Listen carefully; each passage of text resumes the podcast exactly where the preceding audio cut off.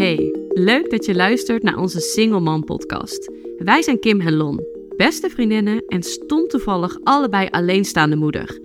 In onze podcast nemen we je mee in onze reis door het alleenstaande ouderschap. We delen onze persoonlijke verhalen, struggles en ook de mooie kanten van onze reis. Leuk dat je luistert naar de tweede aflevering van onze podcastserie. In de vorige aflevering hebben we het gehad over het uit elkaar gaan. Het moment waarop je leven volledig verandert. In deze aflevering gaan we het hebben over het leren alleen zijn. Dus echt het fysieke wij word ik. Alleen leren zijn. Ja, hoe doe je dat eigenlijk? Kim, hoe heb jij dat ervaren? Ja, jeetje, dat alleen zijn ineens. Dat vond ik echt best wel een grote verandering. Ik heb het in de vorige aflevering ook al gezegd. Voor mij voelde het een beetje alsof mijn identiteit verloren raakte. Want mijn identiteit was gevoelsmatig mijn gezin, mijn relatie en eigenlijk ja, hoe mijn leven eruit zag samen. En ineens veranderde dat en was ik alleen. En moest ik voor mijn gevoel echt weer gaan ontdekken wat ik nou eigenlijk leuk vind en hoe ik dingen wil doen. Want als je samen bent, ja, je past je toch aan op iemand en je hebt echt samen iets opgebouwd. En alleen ben je gewoon ja, net een beetje anders of zo. Ja, de dingen die je vroeger dan samen deed, dat valt inderdaad dus ook weg. Ja. je moet eigenlijk jezelf een beetje leren herontdekken. Ja, ik denk dat dat het een beetje is. Want het is natuurlijk niet zo dat je in je relatie niet jezelf kan zijn, maar je past je toch aan. En als je alleen bent, ja, dan, dan krijg je toch weer een beetje een andere structuur. En ik merkte in het begin inderdaad wel dat ik dat een hele heftige overgang vond. Maar ook dagelijkse dingetjes, de praktische zaken, zoals inderdaad samen aan tafel zitten. Ik had in het begin ook heel erg zoiets van: um, hoeveel moet ik nu koken? Heel stom. Maar dan ging ik koken en dan dacht ik, oké, dit is echt veel te veel. En dan zat ik met haar aan tafel. En zij was toen nog zo jong en wilde heel snel van tafel. En dan zat ik weer alleen. Ja, echt het gevoel, hier zit ik dan niet meer het hebben van ook een gesprekspartner tijdens dat soort momenten. Dus je kindje is inderdaad klaar met eten, die gaat van tafel af. Normaal zat je dan nog gezellig met z'n tweeën na te kletsen of hè, te doen. En nu heb je dan niemand om je heen waarmee je dat kan doen. Precies, dat een beetje. Die gezellige gesprekspartner aan tafel waarmee je over de dag kon praten of iets dergelijks. Of over je kind. Of, nou ja, goed, de dingen die je allemaal deelde. En ineens was dat er niet meer. En, en zat ik daar voor mijn gevoel in mijn eentje. Want inderdaad, met Mila is het super gezellig. Maar als hij klaar is met eten of aan het praten is over allerlei kinderlijke dingen. Ja, op een gegeven moment ben je daar ook wel een beetje klaar mee. En denk je, oh, het zou zo lekker zijn als ik even een, een volwassen gesprek kan voeren. Ja, dat is ook wel echt iets wat ik heel erg had. Uh, helemaal dat meestal ook zo klein was. Ik kon gewoon geen gesprek met hem voeren. En dan ben je de hele dag alleen thuis met Mason, wat ik heerlijk vond hoor. Gewoon lekker een beetje aankeutelen ook. Maar inderdaad, een gesprek voeren, een volwassen gesprek, dat, dat gaat gewoon niet. Nee. Op een gegeven moment praat je gewoon maar bijna tegen jezelf. Ja omdat je toch iets kwijt wil. Ik weet ook nog heel goed toen ik voor de eerste keer alleen op vakantie ging met beide kindjes toen. De eerste dagen was ik daar met vrienden en dat was heel erg gezellig. En op een gegeven moment waren die weg. En toen was ik alleen nog maar met de kids en dat was ook wel heel erg fijn. Maar ook heel confronterend en heel eenzaam ineens. Want ik was alleen maar aan het zorgen voor die meiden. En ja, ze hebben me natuurlijk ontzettend veel nodig tijdens zo'n vakantie. Iedereen wil wat van je. Maar zodra ze dan op bed lagen, dan zat ik daar in mijn eentje op dat balkon. En toen kwam het zo op me af. Ja, dan ben je ook nog eens ver weg. Dus het is ook nog eens anders qua communicatie met dan eventueel vrienden die in de buurt zijn. Ja. Dan ben je gewoon inderdaad echt even alleen. Ja, en dan zag ik daar gezinnetjes en had ik zoiets van, oh jeetje. Ja. Ik vond dat zo confronterend. Ja, dat herinner ik me ook nog wel heel goed. Mijn eerste vakantie alleen met Mason ging ik heel gezellig met jullie mee. Ik mocht met jullie mee en dat vond ik echt super tof, want dan wist ik ook, ik sta er niet alleen voor. Maar inderdaad, alle happy families die je om je heen ziet, doe je dan wel echt realiseren van, uh, ja, verdorie, uh, waarom heb ik dat niet? Ja. En waarom zit ik hier nu alleen met mijn kind? Ja, ik denk dat ik dat misschien nog wel pijnlijker vond achteraf dan echt dat uit elkaar gaan. Dat was voor mijn gevoel echt heel veel fysieke pijn. Inderdaad, slecht slapen, intense verdriet. En daarna kwam ja, die acceptatie. En voor mijn gevoel duurde die fase veel langer. Het duurde het veel langer om te gaan accepteren dat het leven echt anders zou zijn. Ja, ja, en ik denk ook wel dat het ergens ook logisch is dat dat langer duurt, omdat je ook echt jezelf compleet moet herontdekken. En in plaats van het samen met iemand te overleggen en dan toch compromissen te sluiten naar iets wat je allebei wel leuk vindt. Ja. Nu ligt het echt aan jezelf en wat jij wilt. Ja, maar ook hoe ga je je leven inderdaad inrichten? Dus hoe ga je het allemaal alleen doen en wat voor nieuwe gewoontes ga je eventueel maken? Dat is echt best wel een zoektocht. Ja, zeker weten. En als we kijken naar een heel praktisch onderdeel van het leven. Toen jullie samen waren, hadden jullie toen echt een uh, georganiseerde taakverdeling? Nou, eigenlijk viel toen qua huishouden al heel veel op mij. Uh, ik werkte onregelmatig, waardoor ik soms overdag ook gewoon thuis was. En dan deed ik vaak het huishouden en de boodschappen. Dus dat deed ik eigenlijk grotendeels al wel zelf. Alleen heb je natuurlijk wel die kleine dingetjes. Als je gaat koken en er ontbreekt ineens iets van een ingrediënt, dan kon de ander het even gauw gaan halen. En toen, als je iets mist, dan moet je dus gewoon je baby pakken, alles inpakken, weggaan. En ja, dat is gewoon niet handig. Dat zijn van die kleine dingetjes die je in de relatie zelf als voor lief nam, die nu ineens naar boven komen. Omdat je het zelf moet doen. Maar qua huishouden is er eigenlijk voor mij niet heel veel veranderd. en bij jou? Nou, ik moet zeggen dat ik ook best wel veel deed in en rondom het huis. Ik ben ook best wel handig. Dat was mijn ex iets minder. En dat is ook helemaal oké. Dus echt het klussen in huis, ja, dat deed ik ook al. Dus daar veranderde eigenlijk ook niks in. Maar nou ja, iets heel stoms. Ik vergeet dus altijd en nog steeds containers aan straat te zetten. Weet je hoe vaak ik heb, nog steeds, dat ik denk, damn it, papier moest buiten, is hij weer niet geleegd, zit ik weer een extra maand met zo'n volle container. Ja, ik heb dat dus echt best wel vaak. Ja. En dat was echt iets wat mijn ex deed. En ik vond dat ook altijd zo'n mannenklus. Ik dacht, dat moet jij doen, dat is aan jou, jij zorgt voor het afval. Ja, en nu moet ik dat zelf doen. En dat is gewoon één groot chaos. En misschien omdat ik ook in mijn hoofd nog steeds zoiets heb van... ja, dat is niet mijn taak. maar dat heb ik dus wel een beetje moeten leren. Al ben ik nog steeds lerende. Hoe was het bijvoorbeeld voor jou om de ochtenden op te starten? Want Mila die ging natuurlijk al naar school. Je had er een baby bij op een gegeven moment. Een hond in huis. Hoe was dat? Ja, grappig dat je het zegt. Ik was dat eigenlijk een beetje vergeten. Maar inderdaad, dat was best wel heftig in het begin. Maar ik moet wel zeggen dat ik best wel relaxed ben van nature. Dus ik leg de lat ook niet zo hoog. Waardoor ik best wel relaxed door die ochtenden heen kon. En soms dacht ik ook, ja, weet je, als ik een keer even iets te laat ben, dat trek later wel bij. Als ik meer structuur in mijn leven heb. Maar ik heb bijvoorbeeld toen ook op school aangegeven hoe de situatie was. Dus zij waren daar wel van op de hoogte moet ik zeggen dat ik eigenlijk altijd op tijd ben gekomen. Dus dat, uh, nou ja, kudo's voor mezelf. Sowieso. Eh, zeker als je me kent. Um, maar ja, dat was in het begin inderdaad best wel veel. Maar ik moet ook zeggen dat het heel snel wendt. Want de grap is nu, jij vraagt mij dit. En mijn eerste reactie is eigenlijk: Goh, maar zo moeilijk is dat toch allemaal niet? En dat gaat toch allemaal vanzelf. Maar terugkomend op het verhaal wat jij net vertelde over dat even de deur uitgaan als je een boodschap nodig hebt, dat herken ik wel heel erg. Want wat ik heel erg had, is dat wanneer de kindjes dan op bed lagen, ik geen kant op kon. En dat was ik niet gewend, want toen wij samen waren, kon je nog wel eens zeggen van, goh, ik ga even hier naartoe of even daar naartoe. Ik moet inderdaad nog even naar de winkel of ik ga even langs mijn ouders of weet ik veel. Maar toen was je echt ineens aan huis gekluisterd. Ja, klopt. Ja, en ook met momenten, bijvoorbeeld een, uh, een verjaardag of uit eten gaan.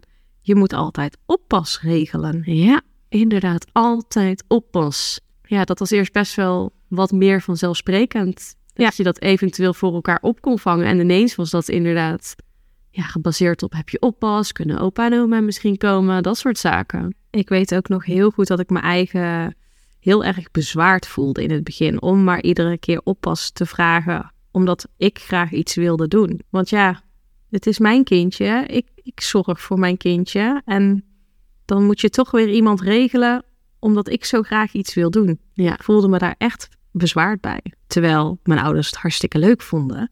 En die vonden het echt niet erg. Maar toch, dat gevoel knaagde toch altijd een beetje. Ja, ja hulp vragen, dat is inderdaad wel een ding. Dat vond ik ook in het begin, want ik dacht ook heel erg dat uit elkaar gaan en de gevolgen daarvan, dat is mijn probleem. Het eerste probleem, het is mijn uitdaging. En ik wilde daar andere mensen niet mee belasten, maar ik heb door de jaren heen echt wel geleerd om inderdaad hulp te vragen. Ja, hulp vragen is ook helemaal niet erg. Nee. Maar dat is inderdaad wel iets wat je moet leren te doen. Hey en Lon, heb jij die tijd als heel erg eenzaam ervaren? Dus het moment dat dat wij ik werd? Ja, het begin heb ik wel echt als eenzaam ervaren. En dan meer ook door de momenten die je dan s'avonds aan huis gekluisterd zit, alleen op de bank. Daar voelde ik me wel echt eenzaam. En ook omdat je niet constant mensen wilt belasten. Natuurlijk, het liefste was ik gewoon ook overdag de hele dag gewoon lekker bij iemand met Mason. Maar je wilt ook niet een last zijn voor je vrienden. Zo voelt het waarschijnlijk niet voor je vrienden of je familie, maar zo voelde het wel voor mij. Dus ik ben ook bewust momenten gewoon alleen thuis gebleven. En dan had ik echt wel momenten dat ik mijn eigen echt eenzaam voelde en ook wel echt heel verdrietig kon zijn. Ja, herkenbaar. Dat je je een beetje het vijfde wiel voelt overal. Ja. En het mooie is, mensen zijn zo lief. We hebben bijvoorbeeld hele lieve vrienden die ons regelmatig uitnodigen, zelfs voor kerst en dat soort zaken. Dus je bent altijd welkom, maar dan zit je daar toch weer, voor mijn gevoel, als een beetje zo'n zielig hoopje ellende. dat nergens helemaal bij hoort en dan mee mag doen met een ander gezin, snap je? Ja, ja, dat is echt iets wat op dat moment in jezelf zit. Ja, wat betreft die eenzaamheid, ik denk dat het ook echt iets is waar je doorheen moet. Want je kan natuurlijk altijd bellen, facetimen, appen, weet ik veel als je alleen thuis bent. En ik heb dat ook zeker gedaan met jullie. Maar op een gegeven moment had ik ook zoiets van: oké, Kim, dit is nu wat het is. Je bent nu alleen. Ga dan even wat leuks doen. Ga iets kijken, volg een serie, maar leer ook weer tijd met jezelf te besteden. En dan kun je ook weer leren dat dat ook heel fijn is en heel mooi. Heb je dat ook zo ervaren? Ja, wel, jawel. Ik vond het wel heel lastig. Ik vind het sowieso als persoon zijn zelf al heel lastig om alleen te zijn. Ik heb het liefste mensen om me heen. Um, maar op die momenten vond ik het dan inderdaad wel lekker als ik dan gewoon even in bad kon liggen. Ik heb een opblaasbad gekocht. Ik ben in bad gaan liggen met een badbom en een wijntje en een serie.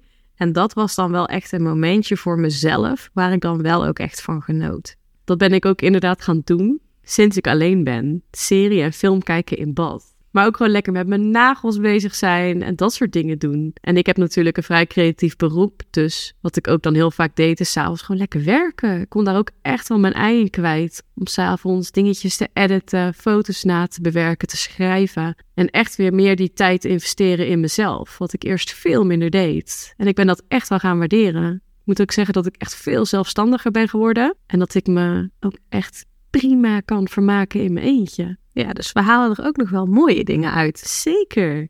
Ja, en we hebben het nu vooral gehad over het fysieke alleen zijn, dus alleen zorg dragen, alleen in huis.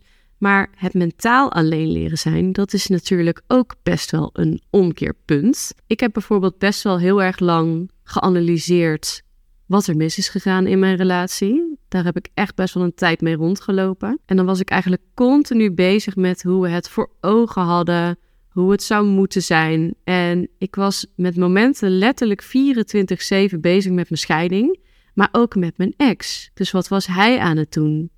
Hoe richtte hij zijn leven nu in? Ik wilde dat eigenlijk heel erg graag weten. En dat waren dingen die bij mij best wel top of mind waren, maar ook omdat je na zo'n lange relatie best wel gewend bent om deel te zijn van elkaars leven. Ik vond dat heel lastig, omdat je toch gewend bent om heel erg betrokken bij iemand te zijn. En ik had er ook best wel moeite mee om dat niet continu te vragen en niet continu dat contact te zoeken. Dat heb ik echt best wel heel lang gedaan. En ja, dat vond ik ook wel echt een, een omkeerpunt. Hoe heb jij dat ervaren? Ja, ik herken het ook wel dat het, het willen weten wat de ander aan het doen is, hoe zijn dag eruit ziet, met wie die omgaat en eigenlijk gewoon wat hij aan het doen is. Alleen heb ik nooit echt de drang gehad om dat ook te willen vragen aan hem. Die vragen zaten wel echt in mijn hoofd, maar die bleven dan ook wel in mijn hoofd. Omdat ik wel het idee had van, oké, hij is weg en ik moet dit gaan loslaten. Ik heb geen grip op wat hij doet en hoe het eruit ziet. Dus dat probeerde ik ook wel in mijn hoofd te houden en los te laten. Alleen de momenten dat uh, Mason dan bij hem was, die vond ik wel heel lastig. Want wat, wat doet hij met Mason? Wat zijn ze aan het doen? Hebben ze het naar hun zin? Eet hij goed? Want Mason was in het begin gewoon echt een hele slechte eter. En dat vond ik wel heel moeilijk om los te laten. Het stukje opvoeding. Dus niet per se het stukje wat doet hij verder met zijn leven. En ik ben daar geen onderdeel meer van. Maar hoe gaat dat met de zorg. Ja, precies. En ik weet ook nog heel goed dat wij uh, beide een uh, babyfoon hadden die we op onze mobiele telefoon konden zien. En dat ik dan ook inderdaad s'avonds wel eens keek van, hé, hey, ligt hij lekker te slapen? Terwijl eigenlijk is het helemaal niet mijn plek om dat te moeten en willen kunnen zien. Nee. Uh, uiteindelijk hebben we ook samen besloten om dat ook gewoon bij elkaar te verwijderen. Want hij kon het bij mij ook en ik bij hem. Ik merkte wel dat ik daar heel obsessief in kon zijn. Ja. Om dan de tijden dat Mees in sliep even te kijken hoe dat hij lekker lag te slapen. Ja. Terwijl op dat moment was dat gewoon jouw plek niet meer. Nee. Bij ons heeft het best lang geduurd voor er twee woningen waren. Dus de kinderen zijn heel lang bij mij geweest. Dus dat stukje dat herken ik niet helemaal van die zorg. Omdat de kindjes eigenlijk vrijwel altijd bij mij waren. Maar ik had het juist inderdaad op dat andere vlak. Maar toen ik merkte dat dat obsessief nadenken over wat is hij aan het doen, hoe ziet zijn leven er nu uit, toen ben ik me wel gaan realiseren van goh, het is mijn plek niet meer. Het is niet mijn plek om te weten wat hij doet. Wij zijn nu uit elkaar. Ik heb mijn leven, hij heeft zijn leven en we moeten dit echt gescheiden gaan doen. En dan gaat het mij zo tegenhouden als ik continu bezig ben met zijn leven waardoor ik de focus ook constant op hem leg en niet op mezelf. Dat merkte ik ook. Dat ik dan soms inderdaad aan het analyseren was en aan het nadenken en aan het malen. En dat ik me realiseerde, goh, ik ben eigenlijk nu al de hele avond met hem bezig, maar hij is er niet meer. Hij is er niet. En al die tijd die ik dan steek in nadenken over iemand anders, die investeer ik niet in mezelf. En dat vond ik wel echt een soort wake-up call dat ik dacht, oké, hoe moeilijk het ook is, ik moet dit los gaan laten. En dat vond ik wel echt moeilijk. Ja, dat is ook echt wel een heel moeilijk moment. Maar het moment komt dus wel dat je beseft: hé, hey, ik moet gaan kijken naar mezelf. Wat wil ik? Zoals we net al zeiden, is loslaten eigenlijk wel echt key om de focus terug op jezelf te krijgen. Maar om iemand los te kunnen laten, zul je iemand ook moeten kunnen vergeven. Zul je de wrok die je voelt moeten kunnen loslaten om de focus weer bij jezelf te krijgen. Hoe was dat moment voor jou? Ja, ik weet nog heel goed dat ik in het begin inderdaad heel boos was, omdat ik de situatie niet had aanzien komen. Het scenario van uit elkaar gaan had ik echt niet bedacht. Dus ik was echt best wel heel erg boos. En ik kon dat ook wel redelijk vaak herhalen. Waardoor ik mezelf onbewust op een soort van slachtofferstoel had geplaatst. Waarin ik heel comfortabel continu bezig was met: oh, kijk nou wat er is gebeurd. En ik vind het zo erg. En wat mij is overkomen. Dit, dat, zo, zus. Maar wederom, naarmate de tijd vordert, ben ik erachter gekomen dat in elke relatie en dus in elke scheiding een aandeel zit van beide. Dus ook al zag je het wellicht niet aankomen, er is iets gebeurd, of misschien wel meerdere dingen, waardoor het zover is gekomen dat een relatie beëindigt. En het continu wijzen naar anderen, daar kom je gewoon niet mee verder. En zolang je een ander als dader blijft aanwijzen, blijf je slachtoffer. Blijf je op die stoel zitten en kom je geen stap verder. En voor mij heeft vergeven echt heel erg verlossend gewerkt, omdat ik daardoor met andere ogen naar mijn ex ben gaan kijken. Eerst heb ik hem heel veel kwalijk genomen en later ben ik me steeds meer gaan realiseren dat hij die keus ook niet heeft gemaakt omdat het makkelijk was. Het scenario van een gebroken gezin was ook niet hoe hij het had gewild. Maar helaas is het gewoon zo ver gekomen. En ik denk dat wanneer je dat gaat accepteren en wanneer je naar je ex kunt kijken en kunt realiseren dat hij of zij dit ook niet doet voor zijn lol of voor haar lol, dat de wrok ook minder wordt en dat je dus beter samen vooruit kunt, beter voor de kinderen kunt zorgen en nou ja, echt vrediger ouder kunt zijn. En dat is zo waardevol. Ja, dat herken ik inderdaad ook wel echt. Het puntje dat je anders gaat kijken naar je ex. Bij mij kwam ook inderdaad op een gegeven moment het realisatiemoment dat er eigenlijk gewoon iets niet goed heeft gezeten in onze relatie, waardoor het tot dat punt heeft kunnen komen. En daar hebben we allebei een aandeel in gehad, zowel hij als ik. Dus ik bleef inderdaad ook niet het slachtoffer je bent met z'n tweeën in een relatie. Dus je hebt met z'n tweeën inderdaad aandeel in die relatie. En ook als het dus niet meer werkt. En wat jij ook zegt vanaf dat moment dat die vergeving komt, kun je ook weer meer op jezelf focussen en doorgaan. Dus hoe moeilijk het ook is, ik denk dat onze tip is om echt afstand te gaan nemen van je ex. Het is belangrijk dat er goede afspraken worden gemaakt over de kinderen, dat je vredig door één deur kan. Dat zou echt het allermooiste zijn. Maar verder moet je echt leren accepteren dat je geen vinger meer in de pap hebt in het leven van je ex, alleen in dat van jezelf.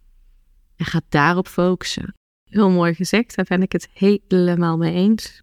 En vooral dat verlossende moment, dat gun ik iedereen zo. Ja. Want ik heb heel vaak dat ik dan dames spreek, inderdaad, wederom via DM, die nog zo bezig zijn met het boos zijn en, en oude koeien uit de sloot halen, om het zomaar te zeggen. En dat eindeloos blijven doen, blijven wijzen, boos blijven zijn. En op die manier eigenlijk een hele slechte band krijgen met hun ex. Maar de kindjes ook weer ja, slachtoffer van worden, om het zomaar te zeggen. En wanneer ze dan die verlossing vinden en die rust om weer op zichzelf te focussen, dan zeggen ze vaak ineens: Jeetje, had ik dit maar veel eerder gedaan. Oh, het geeft zoveel rust om niet meer continu met die ex bezig te zijn. Ja, en die energie die je dan overhoudt in jezelf en in je kindjes te kunnen steken. Ja, dat. En in het leven die jij samen met hun opbouwt. En tuurlijk, die andere ouder, die is net zo belangrijk. Hè? Dat moeten we echt niet vergeten. En het is heel belangrijk, vinden wij, dat ze daar met respect mee omgaat. Maar jouw boek hoeft niet meer over hem of haar te gaan.